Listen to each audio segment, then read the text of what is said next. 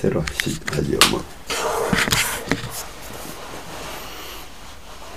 그 제가 이제 그 저는 어 이제 아까 존재론 얘기했습니다만은 되게 특히 이제 서학식도 이제 태극도 영향을 많이 받아가지고 사실은 입체적으로 이해를 합니다 사실은 존재를 그러니까 서학식도 태극도를 보면은 태극청이 있고 음양청이 있고 오행청이 있고 청이 다 달라요. 네. 달라가지고 이제 오행청, 음양 오행청이 되면 이게 그 형체로 이제 되는데 겉에는 우리가 형체로 보이지만은 안에는 기운이 흐르고 있고 가장 내면에는 형이상의 서양식으로 또 종교식으로 영성이 이제 흐르고 있는. 이 삼청을 돼 있는데 저는 그 매일 한 차례씩은 하는데 삼청 운동을 합니다. 네. 네. 그러니까 몸 운동을 일단 해서 몸을 풀고 그 다음에 이제 도인술이라고 옛날 사람들 얘기했는데 그걸 통해서 기운을 이제 다 이제 소통을 시키고 네.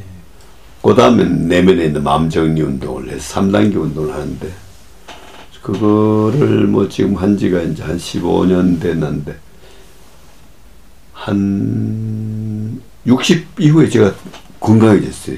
네. 아, 그전에는 그렇게 대단히 힘들었어, 대단히. 그전에는 늘 아프고 늘 약 먹고 했는데 네. 하여튼 60 이후로 건강해져 가지고 제 기동력이 좋습니다. 네. 그래 다닌 데가 부여 갔다가 네. 그 다음에 어딜 갔느냐 하면은 김천을 갔다가 뭐 문경 상주 해가지고 산청 네. 하동 저 진주 그걸 2박 3일 다녀고 그 다음에 그저께는 함양 가가지고 또 이제 어, 네. 하고 오고 뭐 안동은 뭐 수시로 이제 네. 가고 안동은 예. 네네 이제 운전 내가지고 갈 때 많습니다 아, 직접 운전. 네, 네, 하시고요? 네, 네. 그리고 며칠 전에 제주도도 갔다 오고 네. 근데 저 피로를 거의 느끼질 않아요 저는 늘 피곤하. 네. 네. 그러니까 현대인은 특징이 피곤한 거죠 네, 저, 네, 현대 특징이 피곤한 거죠 네, 그러니까 그게 존재는 문제인 거예요 네, 그러니까 우리 속에는 아까 삼층으로 얘기했는데 제일 안에 있는 영성의 생- 세계 창조의 세계예요. 창조성의 세계. 그게 바로 생명의 세계. 그러면서 우리 창조하면서 살고 있는 거예요. 창조해가지고 기운층에 소통을 시키고 그것이 이제 굳어가지고 몸이 이루어지는 거예요. 근데 현대인들은 안에 있는 마음을 모르고 이제 사니까 이 창조성이 다 힘이 없는 거예요. 그러니까 소모품을 살아가고 있네. 태어날 때 받은 창조성을 가지고 그 살고 있는 거예요. 그물 많이 하면 소모가 많이 되니까 금방 피곤해지는 거예요. 그러니까 이제 저 경우는 이제 창조성을 아니까 이걸 보호하고 가꾸고 할 줄 안단 말이지. 그러니까 창조성이 이루어지고 있으니까. 네, 그러니까 얼굴이 제가 보면 네. 그냥 보다 사진 찍으면 훨씬 더 밝게 나와. 그래요. 사진기가 더 잘, 더 깊게 보나 봐. 네, 예, 그래서 뭐 그냥은 잘 모르는 사람 사진 찍어놓으면 깜짝 놀래요 사람들이. 예. 그런 게 이제 어떻게 보면 존재론의 문제인데. 그러니까 서양이 이제 과학을 통해서 주객을 분리시키고 해가지고 이러면서 대상만 보이고 주체가 안 보이는 거예요. 그러다 보니까 이제 정신과 시뭐 관계된 걸 전부 절대 객관화된 신에게 다 돌리고 그다음에 인간은 외소해지고 네, 근데 동아시아는 그런 존재론이 아니지 존재관이 아니죠 바로 주역이 존재관이고 그그 주역의 존재관을 이제 철학적으로 만들어 놓은 게 대국도서란 말이지. 네. 그러니까 어떻게 보면은 우주의 전체 이가 바로 진리 세계인데 우주에 있어서 존재하는 세계는 얼마 안 돼요. 존재하지 않는 세계가 아마 만으로 치면 10만을 치면 99,999는 존재하지 않는 세계겠죠. 그, 그 말씀 이제 네. 제가 기, 기억나 별자리 보면 예. 별이 별이 찍혀 있는 거는 작고 그 나머지가 더 그럼. 훨씬 많다라는 말씀 그때 그럼. 예, 하신 걸 제가 노트도 해뒀더라고요. 예. 존재하는 예, 세계가 기억난다. 예. 우리 음. 자신도 마찬가지예요. 존재도. 네. 우리 브렉 우리 브렉홀로 만들면 뭐 이게 겨우 탁구공 하나 될까 말까 뭐 네. 인단 말이지. 다 공간이. 원자도 마찬가지고. 서양인들은 뭐 BC 500년부터 시작해가지고 그, 그 우리가 현대 물리학에서 원자를 열기 이전에는 마지막 물질, 부서질 수 없는 물질 뭐 이렇게 생겼는데 원자를 내면을 들여다보는 기술을 가지게 되니까 원자 전체 공간 아니에요 사실. 응? 공간 속에 전자와 어, 뭐 양자와 중성자가 차지하는 그거는 뭐 얼마 안 되잖아요. 그것도 10만 분의 1 정도. 어, 10만 분의 9만 9,999는 공간이란 말이지. 그러니까 사실 그 이제 텅 빈 게 우주의 실상이란 거예요. 텅 빈 게 우주 실상이고 텅빈거 속에 창조성이 있어갖고 만드는 거예요. 만들었다 해쳤다 만들었다 해쳤다가 하면서 현상세계가 있는 거죠. 바로 이제 그런 존재론의 세상하고 너무나 다르니까 이런 존재론에 대한 이해가 있어야 동양 철학을 할 수가 말이지. 그래서 이제 존재를 제일 뭐야 안해야 된다 그런 얘기지. 그러니까 그런 게 우리가 이제 서양의 과학이 워낙 발달해가지고 과학이 최고인 줄 알고 과학이 틀린 거는 잘못된 걸로 생각하고 우리 이제 한 백 년 살아온 거죠. 근데 이제 현대 물리학자들이 이제 원자를 열고 나서 보니까 아니 텅빈 세계고 어, 그다음 뭐 그 안에서 이루어지는 오묘한 세계라고 하는 것이 원자 안에서 어마어마한 생멸이 현상이 있고 이런 걸 보니까 동양 철학을 보니까 그 얘기 비슷하거든. 그게 다들 막 동양 철학이 헐게 반해. 그럼 유학에서는 저는 뭐 유학을 그 교수님한테 여쭤볼 뭐그 기본 지식도 많이 부족하고 배경도 부족하지만 이제 뭐 소학을 하고 그 시대에는 좀 사설을 읽고 그다음 중용 정도 가면 조금 이제 이제 제가 뭐 조금 맛을 교수님 덕분에 본 것에 의하면은 좀 이제 존재 같다는 느낌 같은 것들을 뭐 대학에서도 그런 경물 취지 같은 것을 보면 어, 현실의 세계, 사물의 세계, 뭐 존재 이런 것들이 조금씩 나오는데 그럼 유학에서는 그럼 존재를 얘기하기 전에 그럼 긴 그 기초 학문들을 한 다음에 존재로 들어간다 아니면 존재를 먼저 하고 어, 예절을 하고 예를 하고 뭐 도에 대한 덕을 하고 체화된 뭐 예나 의나 이렇게 해 나간 뭐저 방향성에 대해서 조금 궁금하거든요. 유교 아 유학이라는 것에 대해서요. 근데 기본적으로 뭐, 뭐 존재론은 뭐 얘기하지 않았죠, 그죠? 네. 기본적으로 서양 사람들은 사실 대상에 대한 인식을 시작하는데 네. 여기는 도에서 시작했단 말이지. 네. 소학을 통해서 이제 우리 그 가족 윤리라든지 아이들이 할 도덕을 가르쳐 가지고 그걸 체화하도록 쭉 소학 기간에 가르쳤단 말이죠. 삶을 배우는 거지. 삶을. 그래서 대학에 오면은 이제 이제 왜 그런지 이제 국리를 해가면서 직접 알아가면서 공부를 했단 말이지. 그러니까 서양은 대상에 대한 인식에다 포인트를 뒀는데 여기는 어떻게 사는 것이 인간한 삶이냐 포인트를 두고 이제 시작했단 말이지. 저쪽은 사실에 포인트를 뒀는데 이쪽 가치에 포인트를 뒀다는 거야. 근데 이게 이제 공부 쭉 하면 어디로 어떻게 갈까? 네.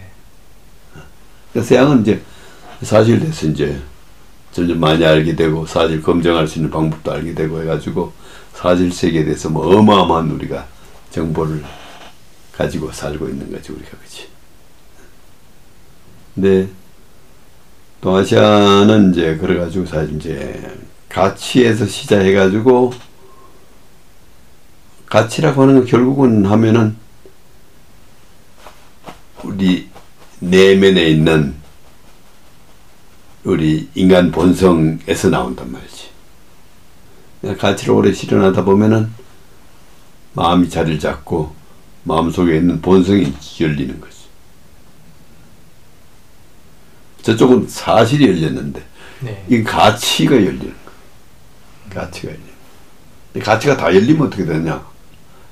이런 문제가 이제 그 건설에 보면 이제 사희현 선비는 현자가 되길 원하고 현자는 성인이 되길 원하고 성인은 자연과 하나가 되길 원한다. 자연과 하나가 된 지점으로 간단 말이지. 서양은 자연을 분석하고 쪼개고 자연을 인간의 소유를 하는데 여기 자연과 하나가 되는 게 목적이란 말이지. 그러다 보니까 서양의 자연관하고 이쪽 자연관하고 엄청나게 다른 거죠. 이쪽 자연관 자연은 그 자체로 진리이고 가장 이상적인 것이고 성인도 따라가고자 하는 그런 세계인 거죠. 그러니까 아마 현대 우리가 이제 자연과학이 극도로 발달해가지고 이제 자연이 위기에 되고 지구가 위기에 되고 막 이런 상황에서는 사실은 이게 굉장히 궁금해지는 거지 이제 네. 어. 이 사람들이 자연과 합의를 했다고 하는 도대체 뭐고 이 사람들이 보는 자연이 도대체 뭐냐 궁금하잖아 그치? 네. 이제 현대인 이거 모르면 안 되는 거야 이제 어, 지구가 좀 더 전속되려면 음. 그러니까 이런 물음을 던지는 게 이제 우리 우, 지구의 정신이 보낸 거야 이제. 알겠죠. 지구가 더 오래 살라고 지구 예. 지구가 우리 속에 있는 정신이면 자연의 정신이니까 네. 지금 이렇게 해놓은 걸 이걸 해결하려고 또 엄청 노력하는 거야 이제 스스로 그럼 유, 유학에서도 유학자들이 그 우리 공부하시는 학자분들도 자연이라는 말을 쓰셨나요?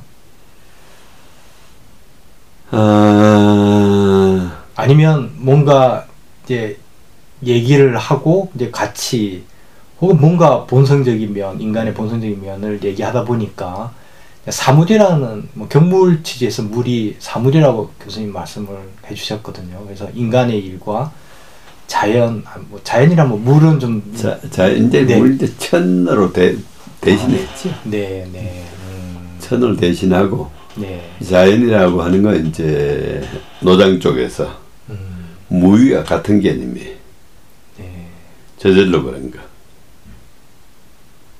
영원한 진리가 있다고 생각하세요? 예, 저는 그렇게 믿거든요. 영원한 진리가 있다면 어떤 걸까요? 그러니까 가장 뭐 그냥 저는 늘 교수님 가르침을 좀 새기려 노력하는데 가장 쉬운 거다 이렇게 생각을 했을 거 마음이 가장 쉽게 가는 곳 불편하지 않게 가는 것뭐 이렇게 정도로만 이해를 하고 있습니다. 모자랍니다 그저께는 함양 가가지고 네, 그 일도 정여창 선생 네, 그냥 강의를 한번 하고 왔는데. 아, 네. 그래가지고 안 그래도 아까 함양에 왜 가셨나 제가 궁금했거든요. 아, 네 이제 오현 중에서 이제 네, 그 우리 그 한운당만 못 하고 이제 다 해봤네. 네, 네. 저기도 한번 가봤고 저기 해제 이현적 선생 쪽에도 가서 한번 해봤고 퇴견 전공이고 이제 일두도 했고 이제 이제 혹시 남명수 님 남명세는 제가 몇 그 전에 한두 번 아, 했었어요. 그러셨어요? 네. 네. 가서 이제 강의하다가 영혼은 진리가 있다고 생각하느냐? 네. 저는 영원한 진리가 있다고 생각한다. 근데 영원한 진리가 이에 첫째 조건은 뭘까? 저는 스스로 존재하는 거라고 봅니다. 어떻게 보면 자연하고 같은 거예요. 저절로 그런 거. 네. 스스로 존재하는 자연. 남에게 의해서 존재하는 자는 사실 진리급에 들어갈 수가 없다. 남에 의해서 존재하는 자는 용도가 닿으면 없어질 테니까. 네. 그러니까 태어난 존재는 없어진 존재지. 그러니까 뭐 영원한 진리가 있다면은 스스로 존재하는 존재여야만 한다. 남한테 만들어주면은 하나 더 높은 게 하나 있는 거잖아요. 네. 네. 스스로 존재하는 자. 플러스는 자연이네요. 그죠? 그래. 네. 과연 스스로 존재하는 자가 있을까? 스스로 존재하는 자를 찾으라.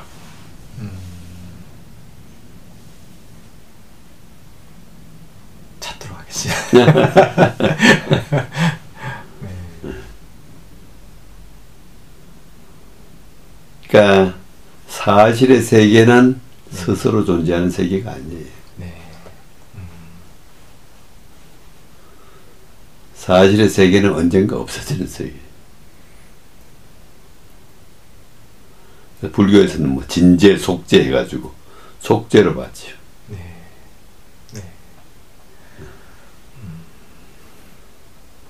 진재는 뭐 저기 병풍이 하나 있는데 이큰 병풍 저 누가 또 이제 만들었는데 앞면은 반야신경 네. 뒷면은 성악십대 어, 그걸 많이 저 만- 뒤에 있는 게 혹시 서- 요거는 이제 태계생이 만든 성악십대 예, 예. 아. 큰 네. 거. 큰 네. 거는 현대 네. 에 미래보라고 하는 회사에서 만든 건데 아, 네. 이렇게 앞뒷면에 이렇게 오, 그래요. 반야신경에 보면 뭐 이제 공을 이제 건 진리를 보는데 네. 불생 불멸 불구 부정 참, 네.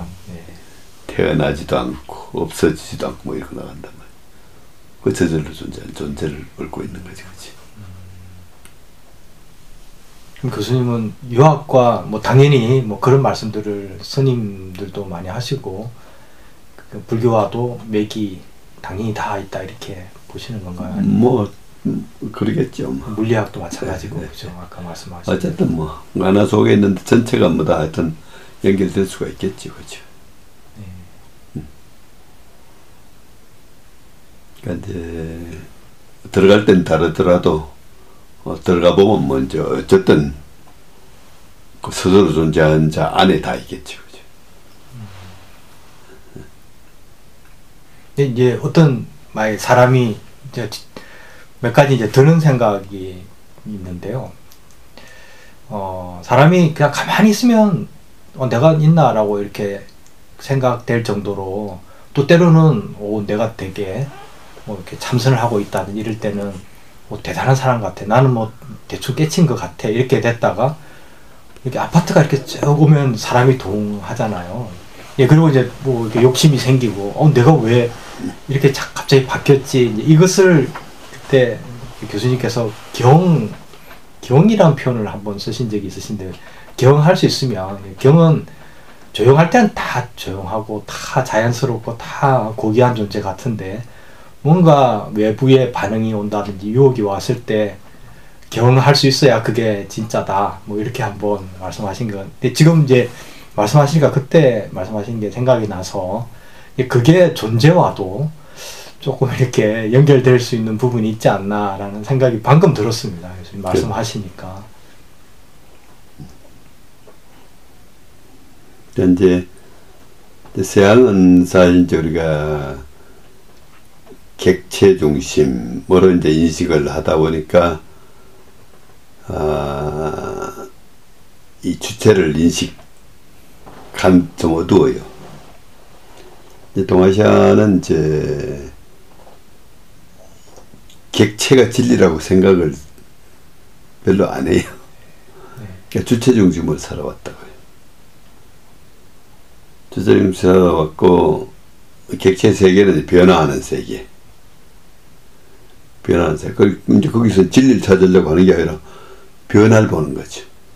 주역이라고 하는 것이 바로 바로 변화를 64개로 범주화해가지고 보는 거예요. 근데 64개 범주 속에는 그것이 그렇게 되게 하는 변화를 넘어 있는 게 있는 거죠. 그죠? 그러니까 이제 변화하는 것과 변화하지 않는 것이 함께 물려 있어, 함께. 함께 물려 있는데, 이제 변화가 진리라고 보진 않는 거죠.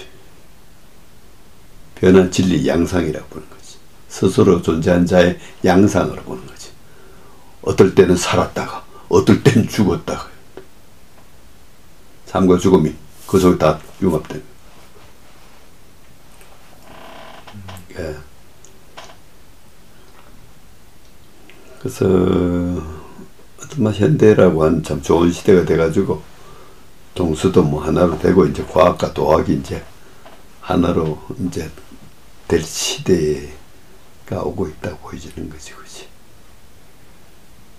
교수님 말씀대로 최근에 이제 뭐 음, 인류학자나 이런 분들의 얘기를 좀 들어보면 서양의 가장 큰 문제가 어, 그 인간이라는 것과 자연을 이렇게 분리해 아까 교수님 말씀대로 이런 것들에 대한 비판을 하는 성학자들도 많지. 많이 나타나고 그- 있다라는 걸 보면 교수님 말씀대로 어, 동양 중심의 그 이때까지 우리가 그 추구해왔던 그런 것들이 서양도 좀 나름대로 이해를 하고 있는 거 아닌가라는 생각도 들고 잘 모르죠, 뭐. 잘 그죠, 모르죠. 네. 잘, 잘은 모르고 네, 그냥 뭐 그렇지 않을까 네, 네, 생각하고. 있고 네, 어떤 서양에서 일어나고 있는 소위 탈건대 운동 네, 예. 탈건대 운동이라고 하는 게 이제 BC 5세기부터 시작해가지고 근대까지 과학이 직선으로 발전해 왔단 말이지. 직선으로 발전해 왔는데 탈근대라고 하는 건 이제 과학에 대한 반성이 이제 들어가 있는 거죠. 그러니까 아마 데카르트부터 시작해가지고 이제 쭉 온 그 이제 근대적 사회들 이제 주객을 분리하면서 이제 인간이 어떤 그 자연을 지배하고 어, 개념하고 뭐 이런 시대에 이제 에서 좀 이제 벗어나 가지고 어 뭔가 이제 동양 철학이 좀 많이 가미돼 있고 이런 형태지 그렇지. 동양 철학은 아직 사람들이 잘 모르지. 잘 모르지. 그럼 이제 저희와 같은 뭐 공학자나 과학자 아니면 현대를 좀 살아가고 있는 뭐 많은 예술가들도 있잖아요. 우리 그 젊은 사람들이 그 Science Walden 제가 하고 있는 센터에서는 그런 분들한테 이런 음, 동양의 정신, 그다음에 유학의 정신 이런 것들을 좀 어떻게 공부하고 어떻게 접근해야 되느냐라는 것들에 대해서 앞으로 조금씩 조금씩 이제 교수님하고 풀어 나가면서 제가 배우겠지만 우선 어떻게 좀 접근하는 게 추천하시는지 그것도 좀 제가 좀 여쭤보고 싶거든요. 그래서 지금의 이제 우리가 동양 철학을 하는 사람들도 되게 서양 철학에 대한 콤플렉스가 이제 있고 음, 그래가지고 서양 철학식으로 자꾸 하려고 그래요. 네. 그러니까 당연 철학에 대한 이제 그 소위 믿음이라든지 확신이라든지 이런 게 없으니까 공부 잘 안 되는 거죠. 뭐 되게 그달기만 하다가 이제 많은 거예요.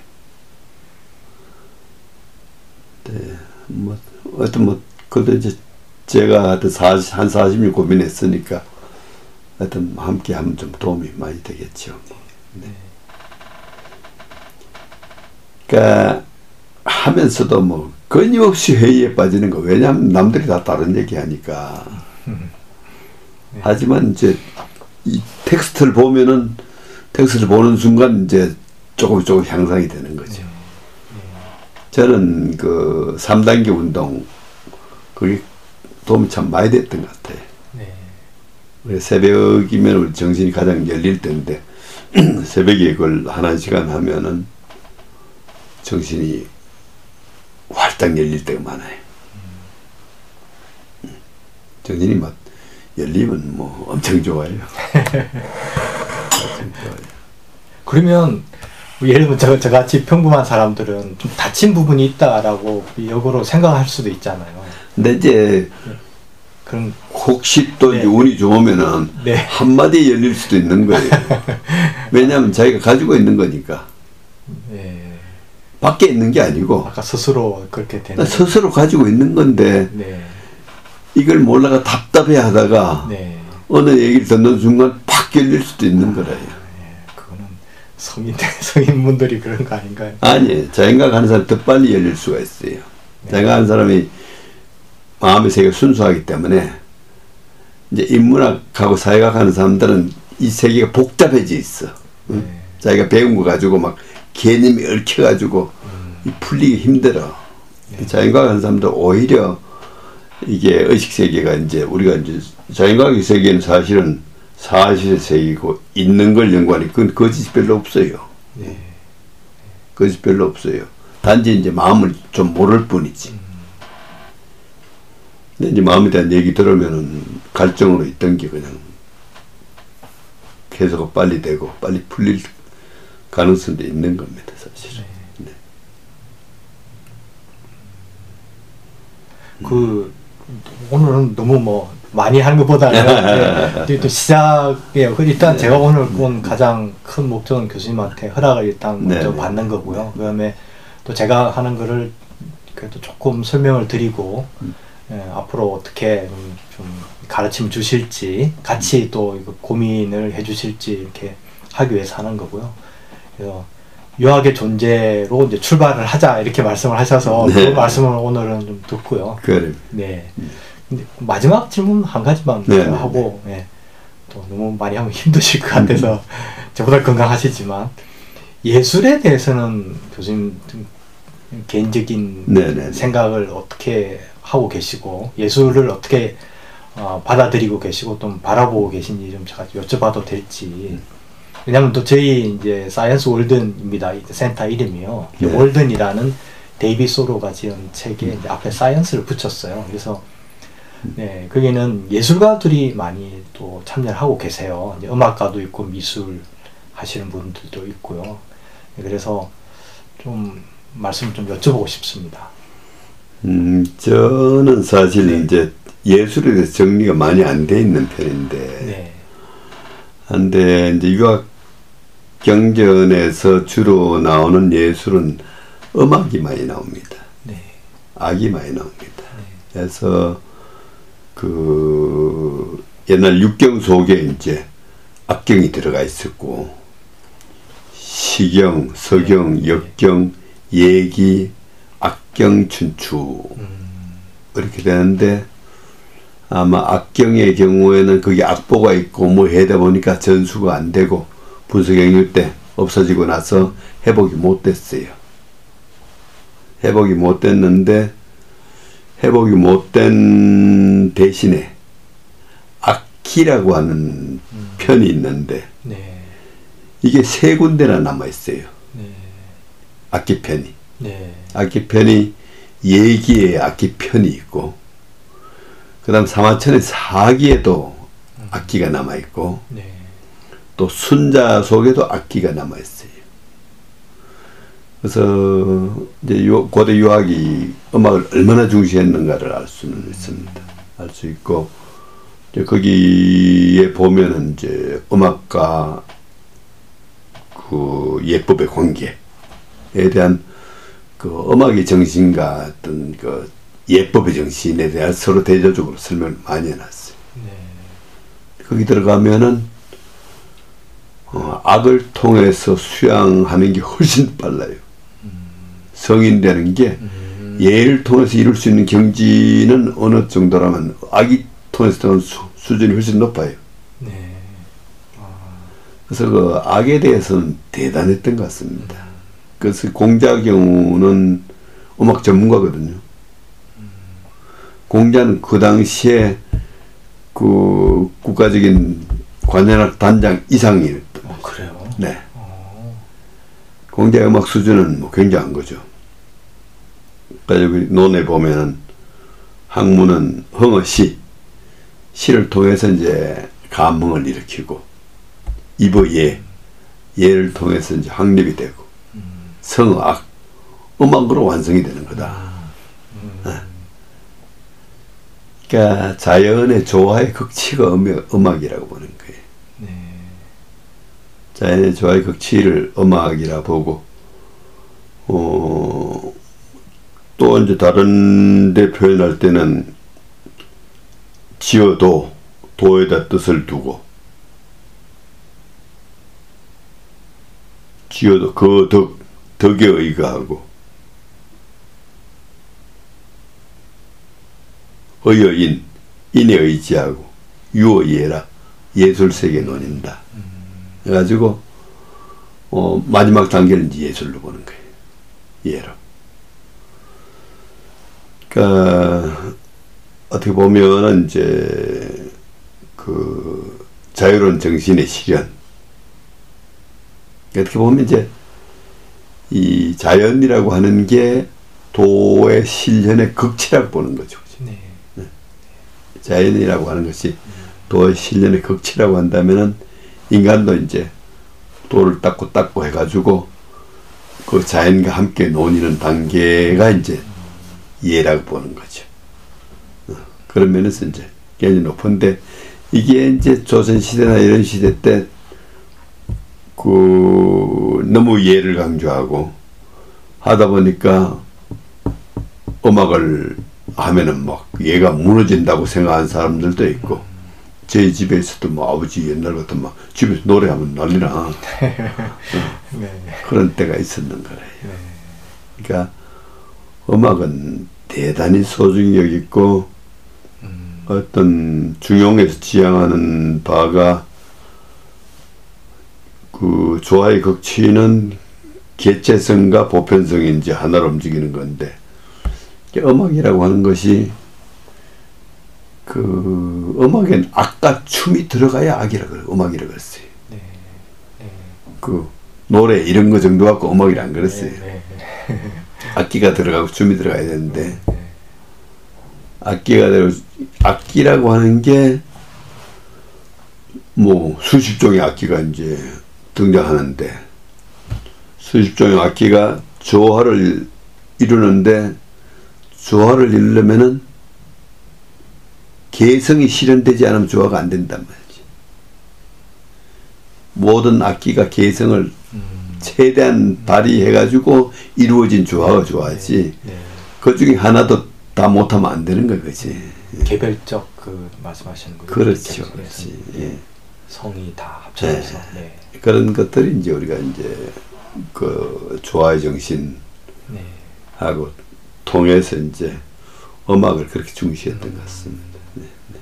저희 그 사이언스 월든에도 음악가 분들이 꽤 있습니다. 그래서 음, 한번 좀 먼저 오셔서 또 좋고 또 그분들이 하고 이렇게 와서도 그렇죠. 한번 음악에 대해서 유학과 좀 다시 한번 얘기를 나눌 수 있는 네, 시간이 있으면. 좋겠습니다. 예, 악기 하시는 분도 있고, 저 바이올린 하는 음. 교수님도 있고 그렇거든요. 네. 그래서 아 제가 한 가지 예 한 가지만 더 예, 그걸 빠뜨릴 뻔했는데요. 이게 이제 제가 이제 그 교수님께서 유학의 존재 이렇게 얘기하실 때 이것과 유학에서는 죽음과도 그게 연결이 될 수 있는 것인지 아니면 유학은 불교와 같이 죽음은 이렇게 언급되는 것을 어, 지금의 삶이 중요하니까 죽음은 얘기하지 말자. 뭐 이렇게 접근하는 방향인지 제가 좀 궁금해졌거든요. 교수님 그 말씀하실 때. 그거까지만 제가 오늘 여쭙고 그, 뭐 일단은 하여튼 그 도덕이라고 하는 이제 삶의 문제로서 네. 접근이 되는데 네. 어, 유학에서 어떤 또 이제 예법에 들어가면은 예 아마 4분의 3은 네. 재래와 상례일 거예요, 그죠? 그죠, 네. 그걸 너무 중시해가지고 사실 네. 유학이 힘들어진 측면도 많이 있죠. 네. 근데 유학의 도덕을 닦은 사람들은 사실은 굉장히 강한 사람들이에요. 그, 뭐, 우리 서양의 파스칼 같은 사람 말지. 응? 그야말로, 응, 갈대 같은 인간. 이건 뭐 우리 유학이 찾을 수가 없어요. 그죠? 공부하면 적어도 부동심, 네. 40의 부동심, 50의 종심소욕 불류구 하는데, 그, 어떻게 보면은, 이제, 도덕의 원천인 우리 이제, 본성, 성의 세계. 그러니까 우리는, 개체로서 수명이 정해진 삶을 살고 있지만은, 그 내면에 있는 본성의 세계, 이거는 어떻게 스스로 존재하는 자가 들어와 있는 걸 보는 거예요. 스스로 존재하는 자가 들어와 있는. 그러니까 이제 이 본성에 따르는 삶을 살면은 사실은 현상 현실 속에 살고 있지만은 사실 영혼과 연결된 삶을 살고 있다고 볼 수가 있을 거예요. 그럼 죽음에 대한 회의라든 이런 게 전혀 없죠. 유자들에서 그런 거 발견할 수 없어요. 이 사람들 신기할 거예요. 그러니까 도덕을 관념으로 이, 이해하기 때문에 그런 거예요. 근데 유학이 도덕이 관념이 아니에요. 그러니까 도덕이라고 하는 게 우리가 논에서 이제 안연히 공자한테 인이 뭡니까? 극기복내 위인이다. 자기를 넘어서서 예를 회복하는 것이 인이다.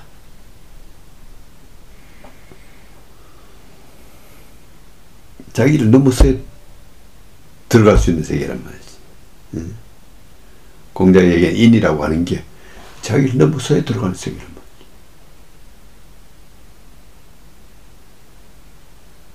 어떻게 보면 스스로 존재하는 세계로 들어가는 거야. 그러니까 삶과 죽음, 이거 하나로 그냥 되는 세계로 들어가는 거야. 예. 예, 현실 세계에서는 우리가 이제 인정에 의해서 제사를 지내고 뭐 하고 다 이건 인정의 세계죠, 그지? 네. 인정의 세계인데 네. 철학적으로 얘기하면 사실은 삶과 죽음을 넘어선 세계로 들어가는 거라고 스스로 아까 존재한다 네. 이런 게 현재 있으면 스스로 존재하는 것은 내가 몸을 가지고 있는 이 생도 있지만 저 넘어 뭐그 죽음 이후의 세든지 아니면 죽음을 초월한 세계에서도 당연히 있는 것이니까 네, 네. 예, 뭐 어쨌든 제가 이해하기는 그 정도밖에 안 됩니다. 차차 또 네, 계속 생각하고 생각하고 또 해서 또 그래. 여쭈, 여쭙도록 하겠습니다. 그 부분은요. 그래. 그 텍스트에 뭐 좋은 글귀들 보면 뭐 잘 설명해 놨지. 네. 오늘 제가 여기 이제 책을 네. 그 네. 태극도 나온 책을 지금 다 다다아 그래요. 준비해 놨어요. 네, 네. 제일 먼저 나온 게 이제 네. 바로 주름계. 음, 주름계 선생 네. 그 2017년이 주름계 천년 생일이었어요. 예. 천년 생일 잔치 제가 갔다 왔어. 어, 아주 기분이 좋았어. 그래 전, 전년 생일 기념으로 네. 요 책을 두 권을 내 출판했더라고. 아, 네. 그래 참수자들한테 이제 책을 음, 줘서 받아왔고. 네. 근데 이번이 태어난 동네 이름이 도현이라. 네. 도현. 어, 도, 원래 태, 이 사람 살기 전부터. 네. 이 사람 살아서 도현으로 바뀐 게 아니고. 숙명이네요. 아, 그러니까. 그래서 참 주름길 사람들이 엄청 좋아했어요. 주자는 뭐 비판하는 사람도 많았지만 네. 주름길은 뭐 엄청 좋아한 것 같아 사람들이. 네.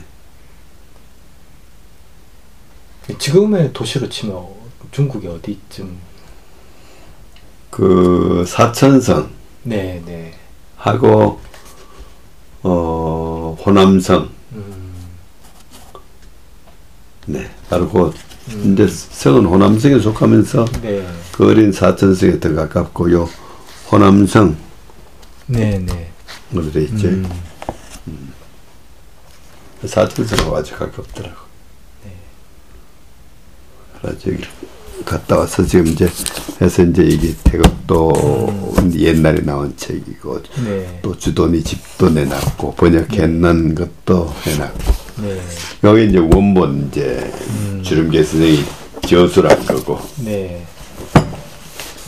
이건 이제 골라서 번역 한 나온 거고요. 거. 아, 네, 네, 네. 이건 음,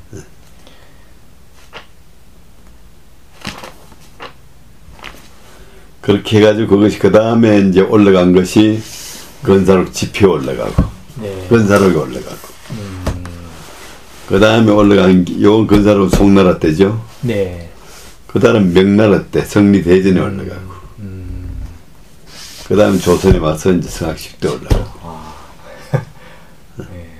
그럼 퇴계 선생님이 그, 그, 그 줄기를 쭉 그렇게 보면 이어 오신 거예요. 아 그런 것 것도 네. 네. 줄기를 도통에 몇 개다 자기 자리를 딱 갖다 자리 잡은 거죠 네.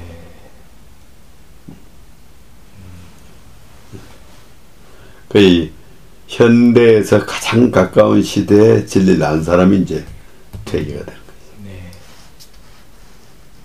우리가 복이 많은 거죠 현대 가장 가까운 글로 써놨으니까 네. 네. 음, 최근에는 아주 기적처럼 이 책이 내 손에 들어왔어. 네. 아, 아, 최근에 구하신 거. 네? 그, 그 책을 최근에 구하셨어요? 네. 어, 이달에 구했어요. 네. 이달에 구했는데 이건 뭔 책인가 하면은 네. 대개생 문집이 이런 걸로 이제 한 30책이 돼요. 네. 한 30책이 되는데 그 중에 한 권인데 네. 요 속에 성악십도가 들어가 있어. 아, 그래요? 아, 이런 게 내 손에 들어오는 거 보면은 참 신통해. 네. 그것도 운명입니다. 예, 진성악십도차. 네. 어, 이게 퇴계생 문집 초간본이에요. 어. 1600년. 제가 좀 만져봐도. 천, 어, 이거 영광입니다. 천육- 어디서 그러면 이 책을 만나셨어요? 그 대구에 이제 아. 고스방을 아. 내가 검색을 이제 뭐 일주일에 한 번씩은 하는데 네, 네. 아 이게 내 손에 어떻게 들어와 이게 뭐 국본가 모르겠어요 지금 이거 제 1권이 네. 아마 초판본 1600년께 그럼 이 글을 그럼 누가 그러면 이 쓰신 거예요? 퇴계생 썼죠 아, 직접 쓰신 거라고요? 아 요거 이- 아, 이건 이제 목판을 만든 거죠 아, 목판 찍었는데. 1600년. 어, 아, 근데 이거는 쓴 거는 되게 선생님이 직접 쓰신 거라고요? 쓴건 아니죠 아, 그건 아니고요. 그래 그래 음. 근데 내용은 어쨌든 그죠. 내용 되게 선생님. 네, 네. 그럼 제작 연도나 뭐 그런 것들은 그 1600년 1600년요. 아. 초간본 1600년 나오고 뭐 그 뒤로 계속 찍어내죠 이제 아. 네. 그럼 그분들이 선뜻 내놓으시던가요? 그게? 아무도 모르지 뭐 남들 귀한 가치를 잘 모르는 거지. 네. 그래. 딱 내가 보고 야 이게 경쟁 붙어갖고 남한테 뺏기면 어쩌나 했는데 경쟁 붙은 사람 한 사람도 없었어. 네. 그거는 서양식도 했을 때 얼마나 좋아. 가보로 물려주시겠네. 가보고 말고지. 이게 또 이제 내가 네. 인사동서 아, 옛날 그러세요? 목판본을 아. 구해가지고 연세 때 네. 기증했잖아요. 오. 아, 연세 때 퇴직하면서 기- 기증하고 네. 났는데 요거는 현대 각수가 각을 한 거야 지금. 네, 네. 찍어가지고 나한테 하나 줬어. 네. 선물로 저거 하나 드릴게 내가. 어, 예. 마음에 쓸게 선물로 성학식도 하고 저기 바다신기하고 함께 있는 거 병품. 네.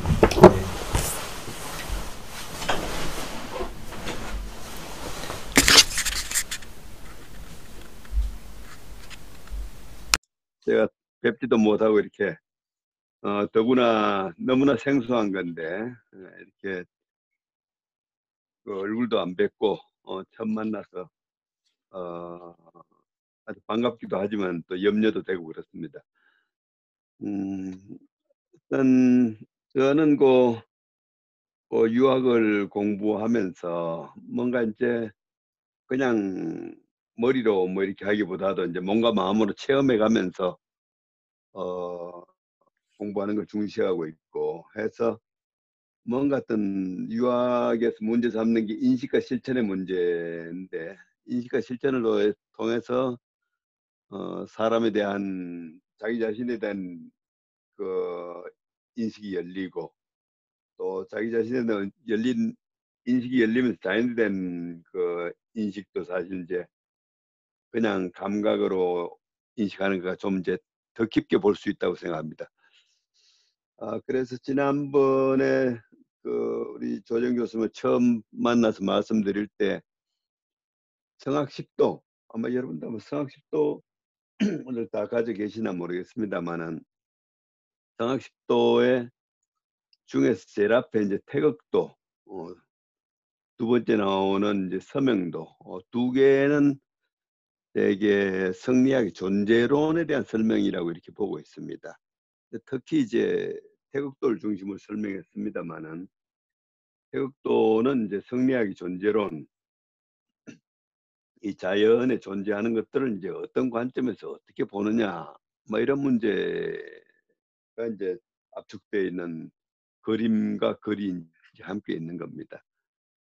한데 성리학의 존재론에 의하면은 존재를 다천구조로 이해하겠다. 아, 대개 보면은 그 태극들 보면 5층으로 설명이 되어 있습니다. 무곡이 태극 해가지고 형이상의 세계, 무곡이 태극권. 그 다음에는 이제 무곡이 태극이 있으면 거기에서 음과 양이 생겨가지고 음양권. 또 음양이 있으면 거기서 오행이 생겨서 오행권. 해서 무곡이 태극, 음양, 오행 이것이 다 갖추어지면은 자연이 이제 그 생명을 탄생할 수 있는 이런 이제 단계로 넘어가서 이 무국, 이 태극, 음양, 오행이 오묘하게 이제 서로 조화를 이루어 가지고 어, 생명을 탄생하게 되고 해서 생명 탄생하는 걸 기화권이다. 기화, 기운의 조화에 의해서 이제 변화가 이루어진다 해가 기화라고 하고 이제 기화가 되면은 이제 생명들이 이제 다 탄생이 되는데 에, 뭐 생명들이 되게 그 음과 양으로 나누어져서 수컷과 암컷으로 이제 나누어서 탄생을 하게 되지요. 그러면 이제 수컷과 암컷 생명이 탄생되면은 그 다음 단계는 생명끼리 서로 이제 교감을 하고 사랑을 해서 이루어지는 세계가 형화권, 형체끼리 서로 이제 변화해서 생성되는 세계다 해가지고 형화권이라고 하는데 우리 생명체들이 사는 세계는 사실은 형화권에 산다고 할 수가 있습니다. 아, 형화권에 산다고 할 수가 있는데 근데 태극도 존재론에 의하면은 이 5층이라고 하는 것이 서로 분리되어 있는 것이 아니고 그야말로 그 중청 구조를 이루고 있다고 할까요? 그래서 중청 구조를 이루고 있기 때문에 우리가 형화권에 살고 있다고 하지만은 내면으로 들어가면은 그 앞에 나온 그 사천 구조가 다 갖추어져 있는 뭐 이런 것으로 얘기를 합니다. 그래서 제일 처음에 이제 말씀드린 게 이제 존재 다층 구조에 대해서 우리가 잘 이해를 해야 된다. 뭐 이런 얘기를 했습니다. 그래서 그 그래서 유학이 이제 그 자기 완성의 학문이고 어, 자기 완성을 하려면은 이제 자기 자신에 대한 이제 또 인식이 이루어져야 하는데 아, 이 가운데서 이제 그 음양 오행 음, 이후에 거는 이제 우리 형체 세계라고 한다면은 무극이 태극 거는 이제 형이상의 세계라고 할 수가 있습니다. 형이상의 세계라고 할 수 있는데 바로 무극이 태극이라고 하는 형이상의 세계가 어, 존재 축을 이루고 있다고 얘기를 합니다. 어, 뭐 우주에 있어서는 무극이 태극이 이제 그 축을 이루고 있다고 한다면은 이렇게 해서 이제 생성된 생명 중에서 특히 인간, 인간의 경우는 소우주다, 작은 우주다 해가지고 어, 인간도 역시 이런 그 오천 구조를 그 띄고 있다고 이제 설명을 하고 있습니다. 인간도 이제 어, 인간의 본성이 이제 그 무극 태극에 속하고 인간의 정신과 육체 하면 음양에 속하고 인간이 가지고 있는 뭐 희로애락이라든지 칠정이니 하는 것은 오행권에 속하고 그래서 인간도 이제 그런 그 삼천 구조를 가지고 있고 또 삶을 통해서 성가학이 생기는 것이 기화권이고 삶을 통해서 만사가 이루어지는 것이 형화고 그래서 이제 우리 동양에서는 이제 인간은 소우주다, 소태극이다, 막 이런 얘기를 하고 있습니다. 어, 그래서 이제 그 우리가 자연과학에서는 우리가 되게 자연을 이제 물질적 구조로 이해합니다만은 동아시아 철학에서는 자연을 완전한 존재로 이해를 합니다. 바로 어, 무곡이 태극이라고 하는 그 입법 속에는 음양, 오행, 기화, 형하 이런 과정을 거쳐서 우리가 살고 있는 이 자연, 우리가 살고 있는 바로 이제 우주를 형성할 수 있는 능력이 그 속에 다 있다고 보고 있는 겁니다. 어, 마찬가지로 인간의 내면에 있는 바로 태극인 인간 내면에 있는 어, 본성, 본성 가운데는 우리가 이런 몸을 가지고 이렇게 살아갈 수 있는 그런 능력이 다 갖추어져 있다고 보고 있는 겁니다. 그래서 바로 수양이라고 하는 것, 학문이라고 하는 것은 완전성의 회복이다.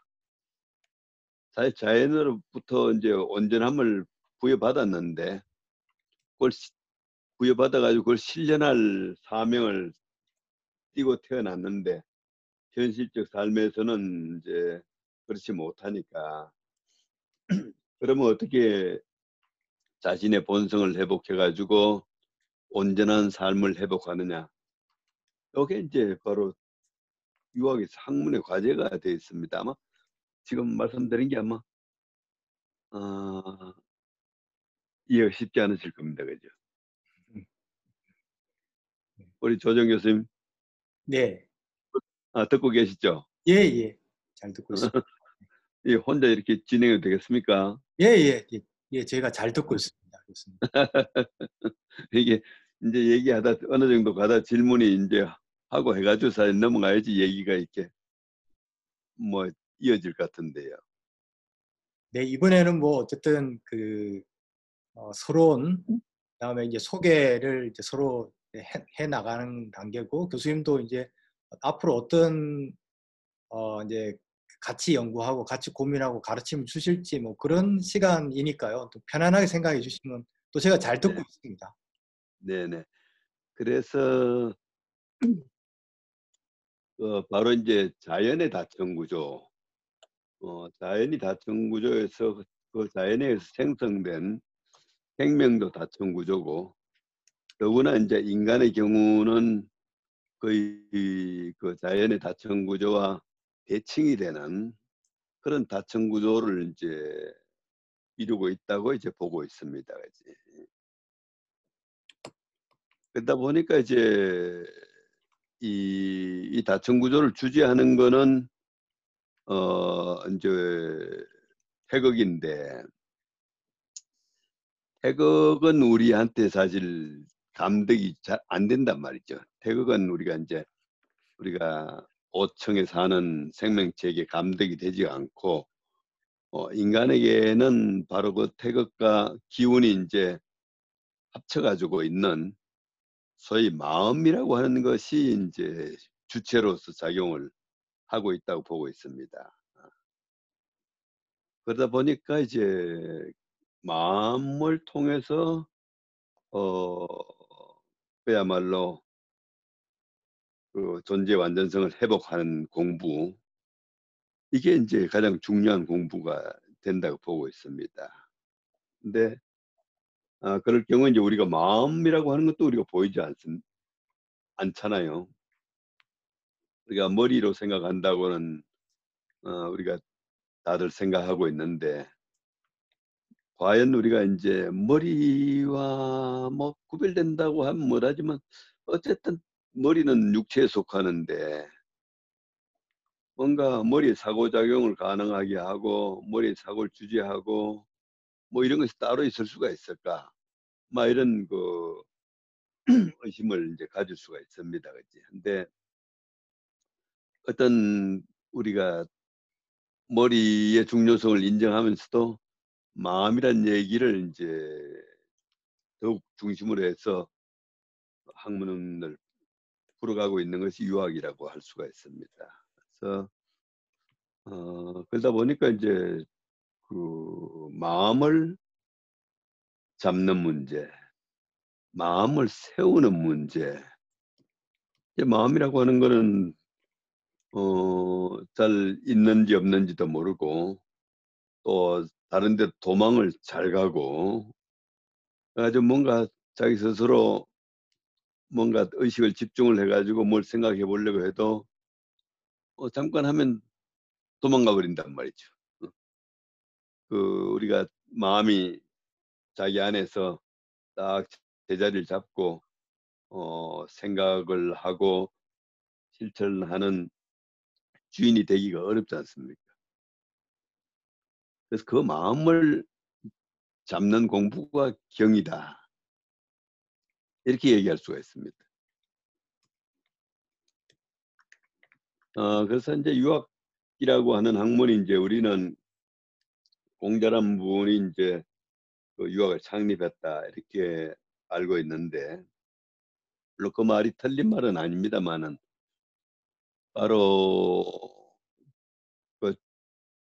중국 역사 또 더 넓게는 동아시아 역사로 이렇게 본다면은 아주 상고 시대 예, 소위 요순 시대라고 해가지고 어, 요순 시대 그 다음에 하나라, 은나라, 주나라 시대 이런 긴 역사를 거쳐오면서 동아시아의 어떤 그 문화, 동아시아의 사상이 쭉 축적이 되어 왔는데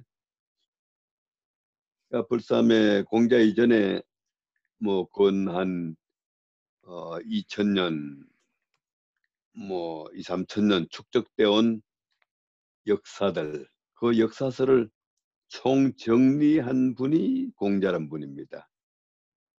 어, 바로 공자가 정리해서 나온 책이 육경이라고 해가지고 시경, 서경, 역경, 어, 예기, 악기, 춘추 그래가지고 육경을 공자가 이제 그 그야말로 편집을 하셨다고 할까요? 어, 그 당시에 있던 자료들인데 그런 것을 좀 줄일 것 줄이고 해가지고 어, 육경을 편찬하신 겁니다.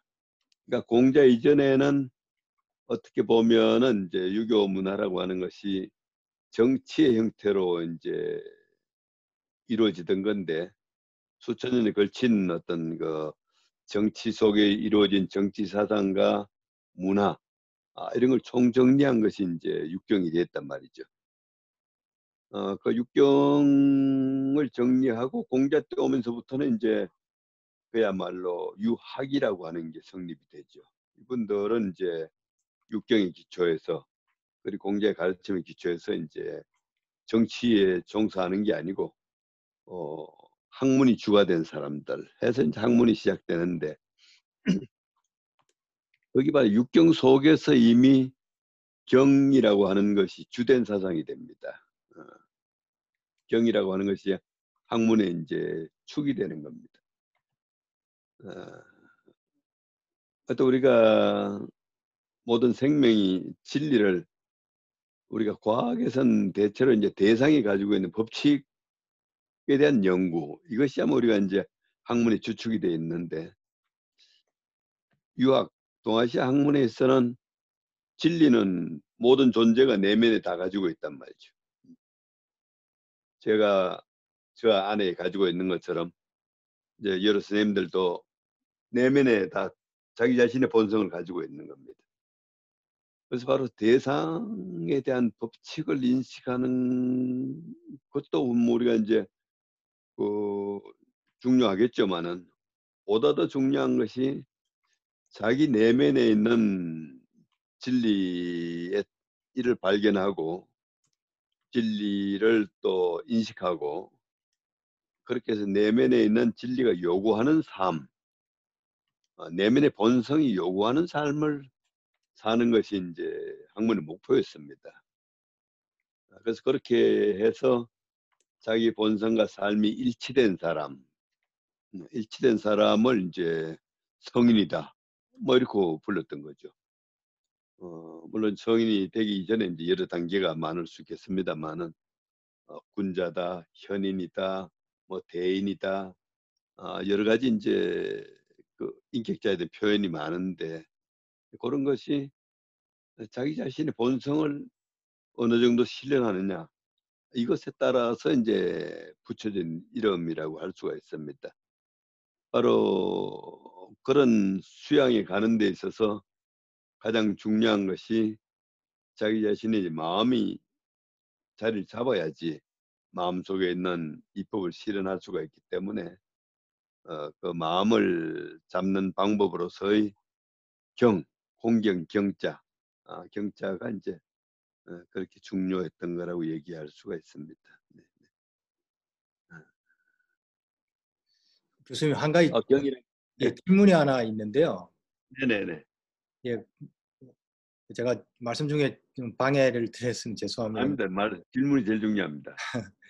예, 경 경이라고 하면 네네네. 저희들 같이 유학을 깊이 있게 공부를 안 한 사람은 지금 교수님 말씀대로 공경의 경자로 이해하기 쉬운데 네네네. 아, 이제 말씀 중에도 마음의 위치를 바로 잡는 게 경이다.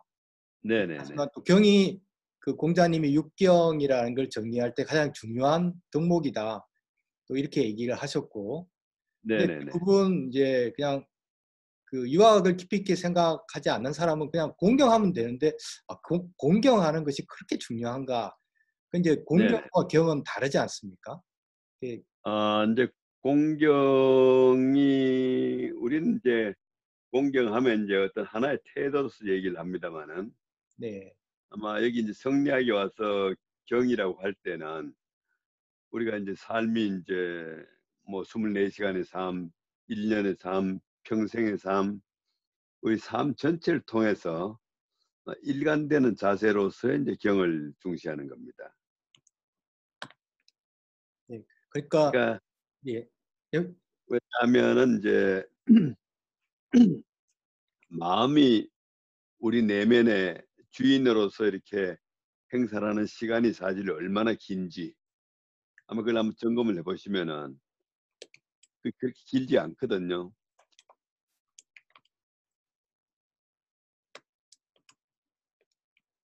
그러니까 우리가 그 삶이라고 하는 거는 우리가 태어나서 죽을 때까지 지속이 되는데 그 속에서 마음이 내 삶의 주인이다. 이렇게 생각되는 순간은 잘 그렇게 많지 않다는 거죠.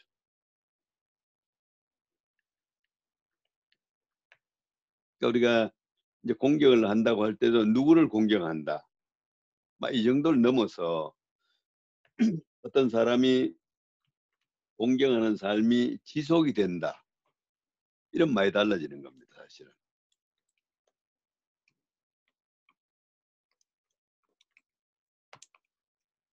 그러니까 우리가 그 대체로 이제 우리가 인간의 본성에는 어떤 능력이 있느냐 할 때 가장 중요한 능력이 뭘까요? 이제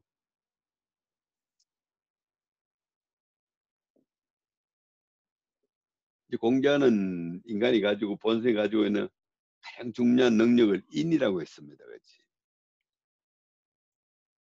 그래서 논어에는 보면은 이제 인에 대한 설명이 가장 많지 않습니까? 그렇지?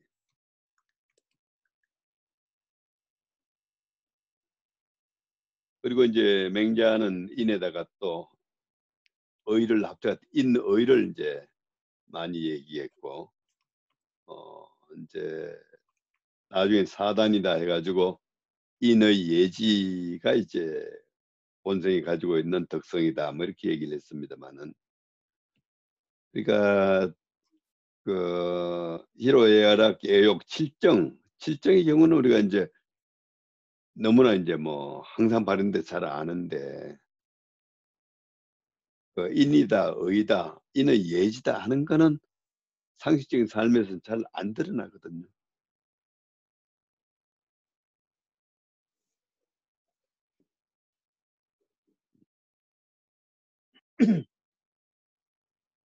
그래서 이제 그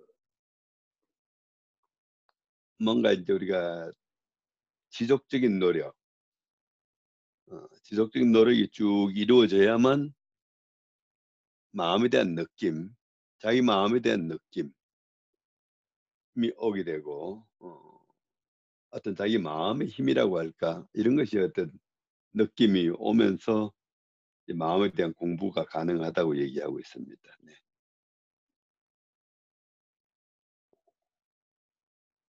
교수님 그 이제 뭐 저희가 저도 마찬가지고 이제 사이언스 월든에 이제 참석하고 이제 연구하는 분들이 주로 그때도 제가 설명을 드렸듯이 과학자, 공학자, 이제 예술가 주로 이제 이렇거든요.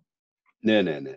인문학자들도 있지만 이제 인문학자들하고는 또 많, 인문학자들은 이제 어떻게 보면 이제 소수고 많은 분들이 이제 그런데 어, 교수님 늘 얘기하셨지만 어떤 그 과학이 가지는 힘도 있고 과학이 가지는 한계도 있고 이제 뭐 대상을 바라보는 뭐 이런 것 그다음에 과학을 최근에는 인간의 과학으로까지 이제 확대되고 있는데 어, 교수님 지금 얘기하시는 이제 경, 인 이제 이런 것들을 과학으로 보게 또 해석하는 사람들은 또 이렇게 거부감을 느끼지 않습니까? 아까 말씀하셨듯이 어, 대상의 법칙이 아니지 않느냐.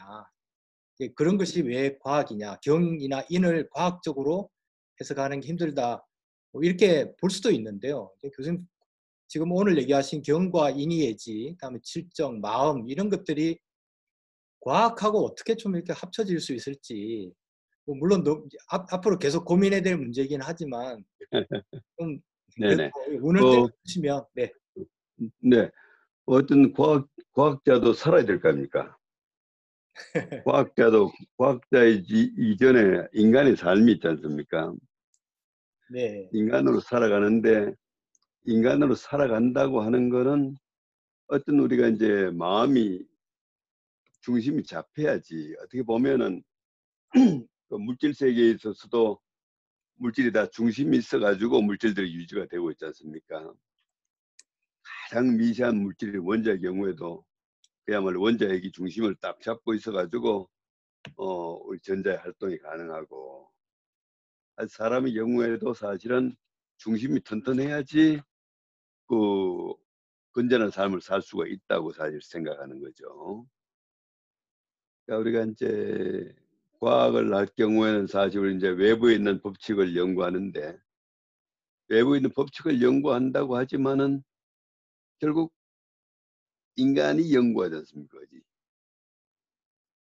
아, 요즘은 뭐 이제 뭐 기계가 뭐 하기도 합니다만은 어떤 주체가 연구를 한단 말이죠.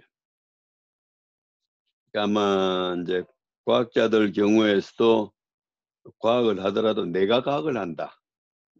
내가 과학을 한다는 입장에서 이제 과학을 해가면은 사실 나라고 하는 걸 늘 의식하면서 대상을 인식하고 어 그럴 수가 있지 않을까요? 네. 아무래도 이제 그 이제 더 깊은 단계에 가면은 이 대상에 대한 인식 문제와 아, 주체가 가지고 있는 인식 능력 문제. 그러니까 우리가 이제 인식을 한다고 하는 거는 인식 능력이 작용을 해서 인식을 하지 않습니까? 바로 인식하는 행위와 인식 능력의 관계. 막 이런 것을 우리가 이제 그 반출을 하면서 할 수가 있지 않을까 싶습니다. 우리가 그 바로 이 대상 세계의 법칙은 어디서 나오느냐. 사실 뭐 저는 그런 문제도 많이 생각을 하는데.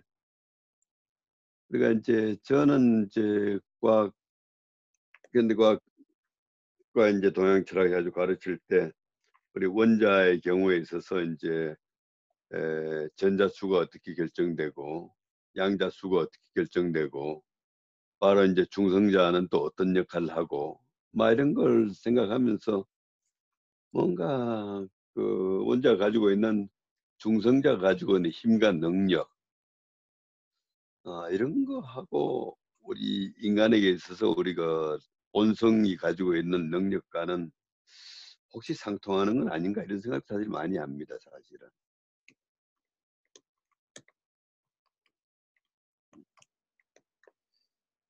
교수님 이제 오늘은 첫날이라서 제가 좀 질문을 많이 드려서 죄송합니다. 이제 아니야. 진행하면서 예, 다른 분들도 질문을 좀 많이 하실 것 같고요. 그러면 그러면. 네. 그 아까 그 인간의 다층 구조 태극이나 태극, 무극, 음양, 다음에 오행 이렇게 이제 3층 구조를 볼 수도 있고 뭐 5층, 네네. 4층 이렇게 말씀을 하셨는데 네. 제가 조금 더 뭐 공부가 깊어지면 어, 잘 알 수 있을 어, 시점이 올 거라고 생각이 되는데요. 어, 오늘 이제 이때까지 교수님한테 제가 여러 차례 이제 배움도 얻으면서 그래서 자연의 다층 구조라는 말은 처음 처음 쓰신 것 같아요. 제가 뭐 잘 기억을 못 할 수 있는데, 근데 자연은 다층 구조가 아니라 뭐 인간의 본성이 가고자 하는 경지 이렇게 해서 조금 왜 자연의 다층 구조가 있다라는 것은 또 저희가 어떻게 해석을 하고 이해를 해야 될지 좀 여쭤봐도 될까요? 어, 자연의 다층 구조 사실은 기본적으로는 태극도가 자연의 다층 구조가 아닐까요? 네. 네. 음. 태극도가 자연이고 그 자연에서 인간이 나왔으니까 태극도 같으면 이제 태극이 있고 태극이 있으면 거기서 이제 음양이 있고 음양이 있으면 오행이 있고 기본적으로 이제 삼청이 구조지 않습니까, 그지? 네. 그럼 거기서 이제 생명의 세계로 이제 열려 나오고 음. 어떻게 보면 이제 존재론적으로는 태극, 음양, 오행, 삼청이다 이렇게 얘기할 수 있을까요? 아, 예, 그. 자, 우리 자신 보면은 네. 본성이 있고, 네. 그 다음에 정신과 육체가 있고, 그 다음에 이제 뭐 이제 오장육부가 있고 뭐 이런 구조. 예. 그렇게 보면 이제 자연의 다층 구조는 당연한 건데 아까 이제 이 다층 구조, 다층 내면 이렇게 설명하실 때는 인간은 뭐 그 태극과 무극, 그다음에 음양과 오행이 거치면서 이제 감정이라는 게 생기지 않습니까? 네네네. 그런데 자연의 감정이 있는 것은 아닌 거라서 제가 좀 이제 다층 구조를 자연의 다층 구조에서 감정의 부분이 혹시 어떻게 이해할 수 있을지를 여쭤본 거였거든요. 네네네네. 자연은 뭐 우리가 이제 우리 우리가 자연의 산물로서 이제 생명인데 우리 동아시아 사람들은 뭐 이제 우리가 그 결국은 그 자연의 다층 구조가 이제 음양이라고 하는 것이 이제 변화를 해가지고 양이라고 하는 건 이제 하늘 이루고 음은 사실 땅을 이루고 그래가지고 천지로 설명을 한단 말이죠. 네. 음양을 주로 천지로 설명하는데 바로 천지 속에 있는 우리 이제 뭐 우레라든지 뭐 바람이라든지 뭐 이런 거를 이제 천지의 성정으로 설명도 합니다, 사실은. 음. 네. 그러니까 우리가 그 이제 특히 중용에 가면 중화라고 하는 걸 중시하는데 생명에 이제 중화 기운이 넘치면은 생명이 건강한 건데 바로 이 하늘과 땅으로 이루어진 이 지구권 태양계에 있어서 사실 그 태양계가 가지고 있는 중화가 무너지면 건강한 같은 천지가 되기 힘들다고 보는 겁니다, 사실. 그러니까 우리가 이제 그 인간이 가지고 있는 감성을 천지도 가지고 있느냐 그렇게까지 얘기할 수가 없겠지만은 네. 네. 아, 그리고 이제 음, 근데 이건 조금 다른 이제 감정을 말씀드렸기 때문에 유학에서는 어 서양 철학에서 많이 얘기하는 이성이라는 말을 그렇게 많이 모르겠습니다. 제가 제가 잘 모르는데 몰라서 여쭤보는 거고요. 그러니까 이성이라는 말을 리전이라는 말을 그렇게 많이 사용하는 것 같지 않거든요. 여기는 네. 사실은 성리학의 성리를 거꾸로 하면 이성이잖아요. 네. 성정리가 이제 사실은 그 성인데 서양은 대상 인식 중심으로 인식을 하니까 바로 이성의 추리작용이라든지 예, 사실 어떻게 이제 이성의 추리작용이 제일 중요하지 않습니까? 그게 네. 제일 중요한데 동아시아는 내면의 성리라고 하는 것이 그 인식 능력을 가지고 있으면서도 그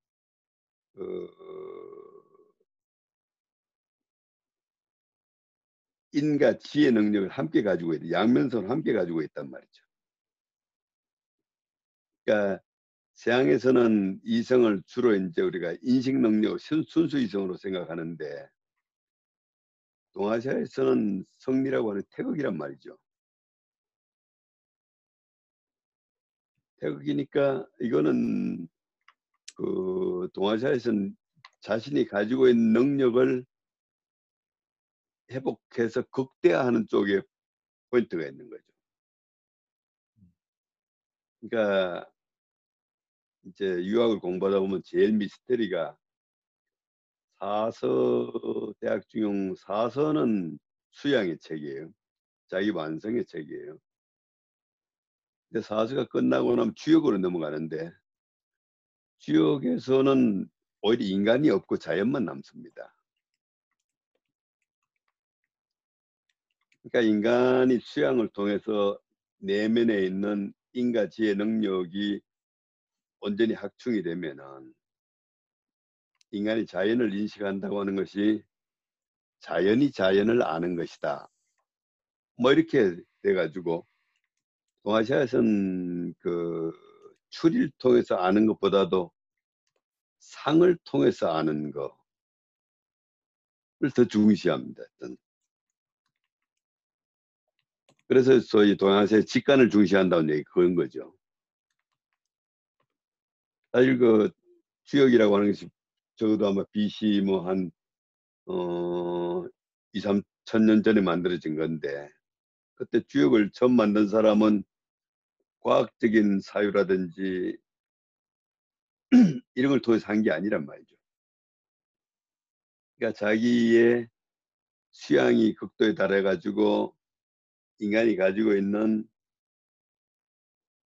지적 능력을 가지고 자연을 직관을 했을 때 자연이 이제 그렇게 보인 거라고 얘기할 수 있지 않나 싶은데 이해하기 힘들죠.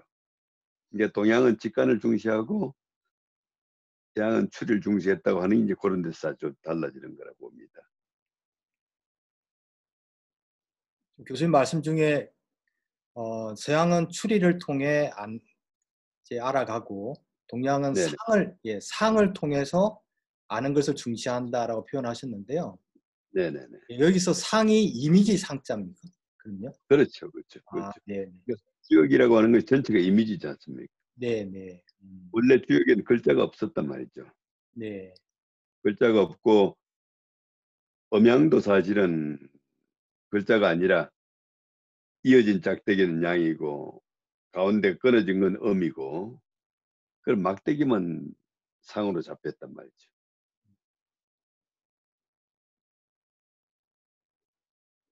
어, 그러니까, 예, 말씀하시죠. 그러니까 그 어떤 우리가 내면에 있는 우리 아까 얘기한 태극이라고 하는 본체라고 하는 거, 이 본체라고 하는 것이 어떻게 보면 단순한 관념이나 개념으로의 본체가 아니고 이것이 어떻게 보면은 우주를 창조할 수 있는 능력으로서의 본체라고 보는 거죠. 이제 뭐 동아시아 철학에서 도통했다, 뭐 도통이 목적이다 한다는 얘기인데 바로 도통하고 도를 안다고 하는 거는 그 본체 세계에 도달하는 걸 얘기할 건데 본체 세계에 온전히 도달하면은 사실 어느 정도 실천 능력과 어느 정도 인식 능력을 가지는지 뭐 우리가 사- 상상을 할 수가 없는 거죠 사실은. 어, 교수님, 제가 지- 지난번에 댁에서 뵀을 때 이제 그 사이언스 월든에서 예술을 이제 많이 하고 있고 예술가들이 많이 활동을 하고 있다라고 말씀을 드렸고요. 네네. 예. 그러면서 이제 교수님께서 그 유학에서 음악이 굉장히 중시되고 있다. 이제 뭐 예약도 있고 뭐 이런 여러 가지 말씀을 그때 좀 해주셨는데요. 혹시 어, 미술의 영역은 어떻게 보시는지 뭐 이렇게 제가 이렇게 미리 질문을 안 드리고 질문 드려서 어, 당혹하실 수 있는데 미술은 사실은 서예라는 것도 유학에서 중시 글자 글을 쓴다라는 거는 뭐 이렇게 수양과 통해 있다라고 되고 그것이 꼭 뭐 미술은 아니다 하더라도 난을 친다라 뭐 이런 여러 가지들이 유학자들이 많이 했던 걸 아는데요. 교수님이 네. 생각하시기에 유학 유학이 바라보는 어, 미술의 세계는 좀 어떤 게 있는지 좀 말씀을 해주실 수 있는지 여쭤봅니다. 어떤 우리 육아 경전에 어떤 미술은 없습니다, 그지? 네, 악경은 있는데 음악에 관한 악경은 있고 또 예와 악에 대한 건 많이 있는데 미술에 대한 거는 뭐 이제 우리가 어, 어떤 인간이 살아가면서 미술이 중요하니까 우리가 중국에 있어서 화론이라든지 뭐 미술에 대한 이론서들이 엄청나게 많습니다만은 유학 경전 속에서는 들어오지 못했습니다. 이제 네, 못해서 어, 한때 이제 서의 경우는 뭐 어떤 굉장히 중요한 것 같고요. 그러니까 이 어떻게 보면은 우리가 이제 인간의 다층 구조라고 하는 것이 이 글씨 쓰는데 간다면은 결국은 어, 글씨 쓰는 거는 손으로 쓰지만은 손으로 쓰지만은 이 손의 움직임이라고 하는 것이 이 마음의 움직임하고 이제 연관관계가 가장 많단 말이죠. 어. 그래서 우리가 어떤 획을 하나 그린다고 하는 것이 그야말로 심획이다. 마음의 어떤 글씨다. 뭐 이런 얘기를 충분히 할 수가 있을 테고, 어, 결국 그 글씨를 통해서 그 사람의 마음을 읽을 수 있다. 하니까 에, 글씨는 뭐 대단히 중요하고 보면은 어떤 동아시아에서는 그림보다도 글씨를 더 중시 여기지 않았나 하는 생각이 들더라고요. 그래서 화가는 많지만은 그 그야말로 어 명필은 참 드물다고 얘기를 하거든요. 네. 명필 나기가 화가보다도 훨씬 어려운 걸로 이렇게 얘기를 하더라고요. 음. 어, 하여튼 그림에 대해서는 제가 잘 몰라요. 그림 그린 친구들은 엄청 있는데 그림과 유학의 연결 관계는 아직 잘 모르겠습니다. 그래서 교수님이 아까 이제 그 상, 상을 가지고 이제 그 사람의 마음의 상태, 상황, 감정, 이게 태극에서 결국 뭐 출발했고 무국에서 나왔다면 다시 또 뭔가 오행이 생겨서 다시 돌아갔을 때 오행이 상으로 드러난다면 이런 것들이 또 미술의 영역하고 어, 이렇게 연계될 수 있는 길이 있지 않을까. 그냥 뭐 단편적으로 저는 잘 이해를 깊이 있게 못하지만 좀 이렇게 음, 생각이 들고요. 그래서 이런 부분들도 어, 좀 계속 저희도 생각해서 교수님한테 다시 여쭙도록 이렇게 하겠습니다.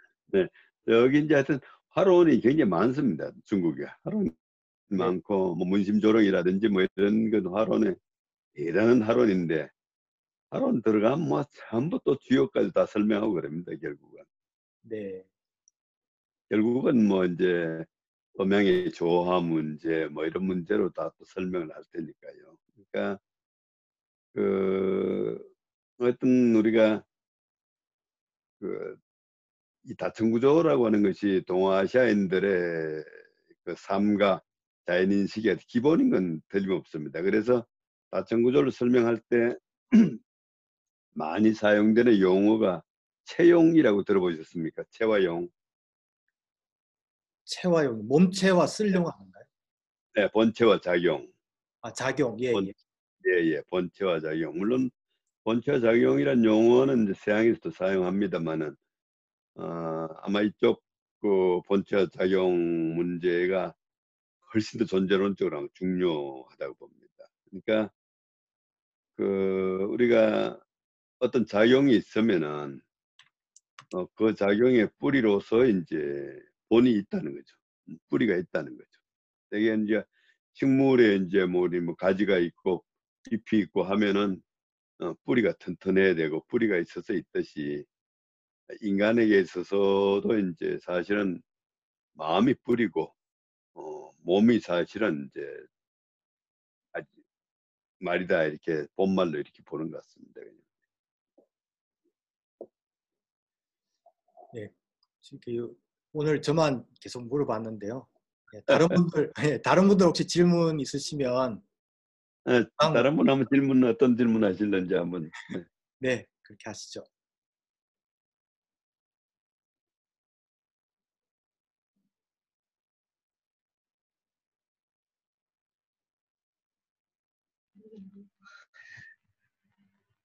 혹시 뭐 질문 있으시면 한번 누가 해주시면 네. 네, 안녕하세요. 저는 최미진이라고 합니다. 음, 저는 이 유학을 이렇게 들은 게 처음인데요. 네네네. 처음에 초반에 설명하실 때 온전함이라는 단어를 쓰시더라고요. 자연이 네네. 온전하다. 네. 원래 뭐 사람도 온전하게 태어났다. 근데 저는 네네. 그 온전함이라는 게 네네. 무엇을 의미하는지가 이해가 안 되더라고요. 네 네 네.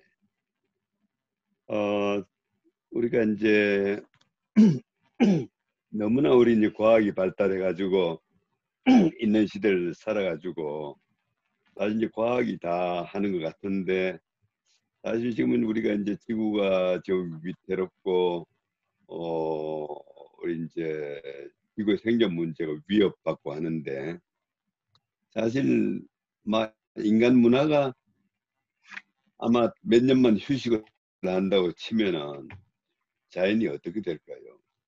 금방 회복되지 않을까요?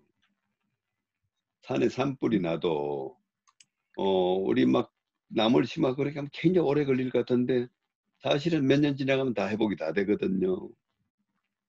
이런 것들이 사실은 우리가 이제 그 자연이라고 하는 것이 온전한 자연이다.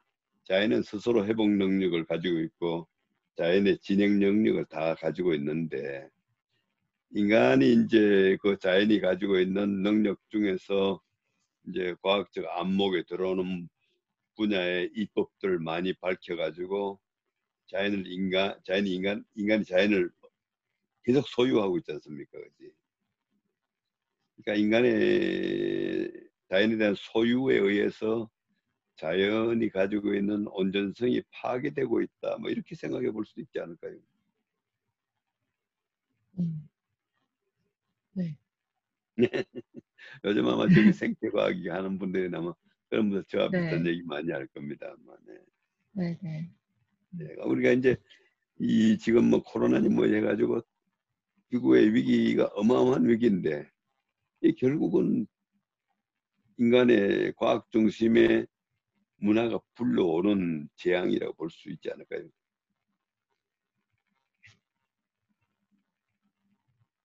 근데 과학하는 분들은 이제 과학을 통해서 극복하는 방법만 생각하고 있는데 사실 이제 뭐 밀림이라든지 과학이 힘이 미치지 않는 곳에는 문제가 없단 말이죠 사실은 자연의 어떤 그 자연이라고 하는 글자 자체가 참 묘하지 않습니까 스스로 그러하다 음. 스스로 그러하다는 능력 속에는 온전성이라는 게 그 속에 있다는 얘기가 아닐까요 음. 그러니까 어린아이가 어머니 아버지 사랑해가지고 뭐 세포 하나 낳았는데 바로 열 달 지나서 온전한 인간이 돼가지고 나오는데 그 속에는 그야말로 자연의 어떤 그 온전성이 열 달 만에 그렇게 실현돼 가지고 온전한 아이로 나오지 않습니까?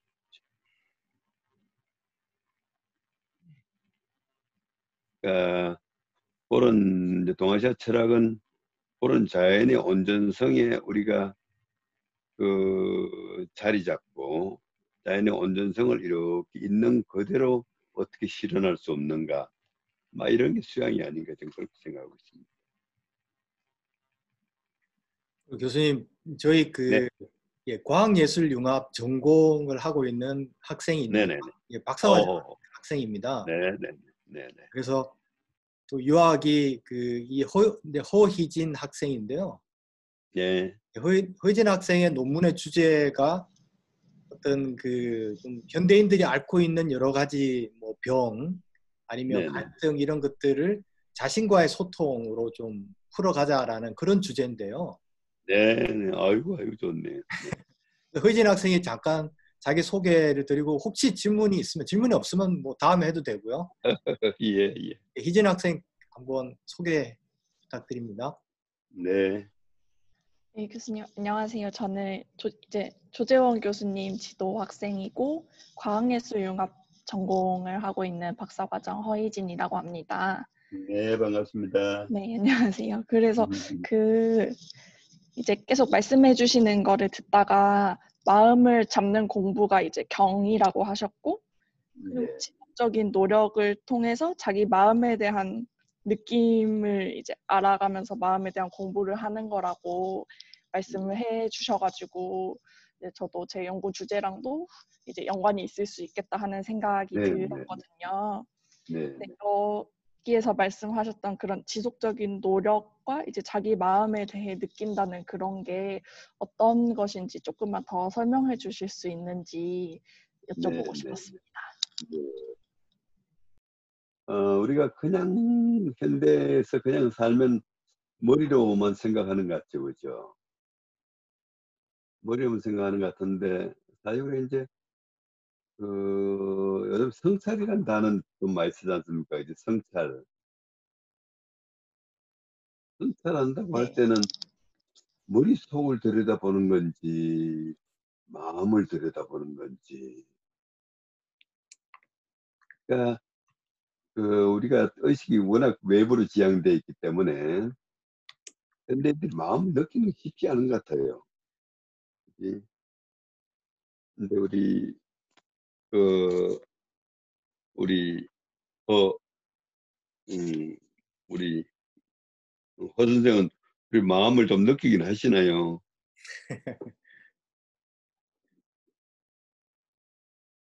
마음을 어떨 때 느끼느냐. 대개 이제 우리가 잘 뭔가 깊은 생각을 한다든지 침잠을 한다든지 할 때는 이제 머리로 하다가 사실 좀 더 깊어져 가지고 자기 의식 세계에 이제 들어간다고 보거든요. 그래서 이제 뭐 보통 불교에서 참선이라든지 뭐 이제 동아시아 이 뭐 불교뿐만이 아니라 세상의 모든 종교들 모든 종교에서는 출발이 고요할 정자 고요할 정자 그러니까 고요한 상태로 있으면은 뭔가 이렇게 자기 의식의 뿌리에 대한 느낌이 오지 않나 이렇게 보고 있습니다.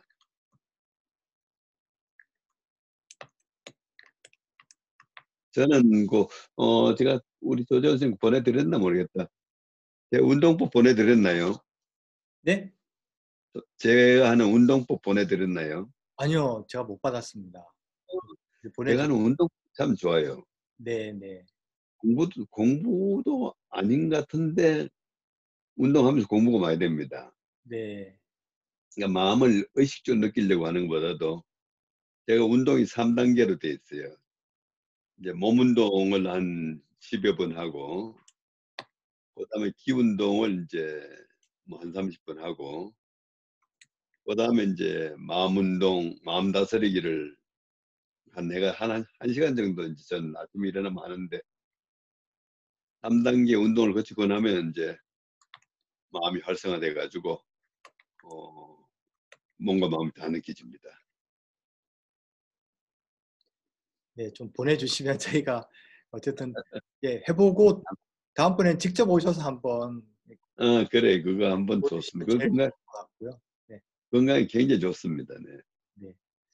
아 그리고 이제 그래서 두- 그게 예 말씀하시죠. 그래서 3단계로 우리가 이제 마음이란 게 뭐 금방 느껴지는 게 아니고 쭉 이제 옛날 사람들이 얘기했는 마음에 관한 글을 보고 뭐 또 생각도 하고 이러다 보면 이제 어느 날 이제 느낌이 이렇게 오기 시작한단 말이죠. 갑자기 뭐 되는 것도 아니고 그렇습니다. 네, 저기 그 방금 이제 질문한 학생이 이제 허희진 학생인데 박사 네네. 연구하면서 교수님 네. 도움을 좀 많이 예, 청하도록 하겠습니다, 교수님. 그래, 그래, 그래. 그 네, 제가 이제 고경 중마방이라고 책 못 보셨죠, 아직? 네, 못 봤습니다. 어, 고경 중마방을 작년, 재작년 겨울에 냈는데, 네, 어, 지금 책은 다 팔린 모양이고 아마 지금 재판 있겠다고 왔네요. 왔는데, 네, 그거는 한, 안에 글이 한 70개가 있는데, 네, 전체가 다 마음 담는 공부예요. 음, 네, 그, 하여튼, 과학과 마음을 함께 하면 참 좋을 것 같습니다. 우리가 이 대상 세계도 이제 잘 알고, 우리 내면 세계도 잘 알고, 이러다 보면 대상 세계 속에 있는 내면 세계, 이 카프라라든가 이런 분들 얘기하는 거 사실 이제 자연과학자면서도 내면 세계 많이 얘기하지 않습니까?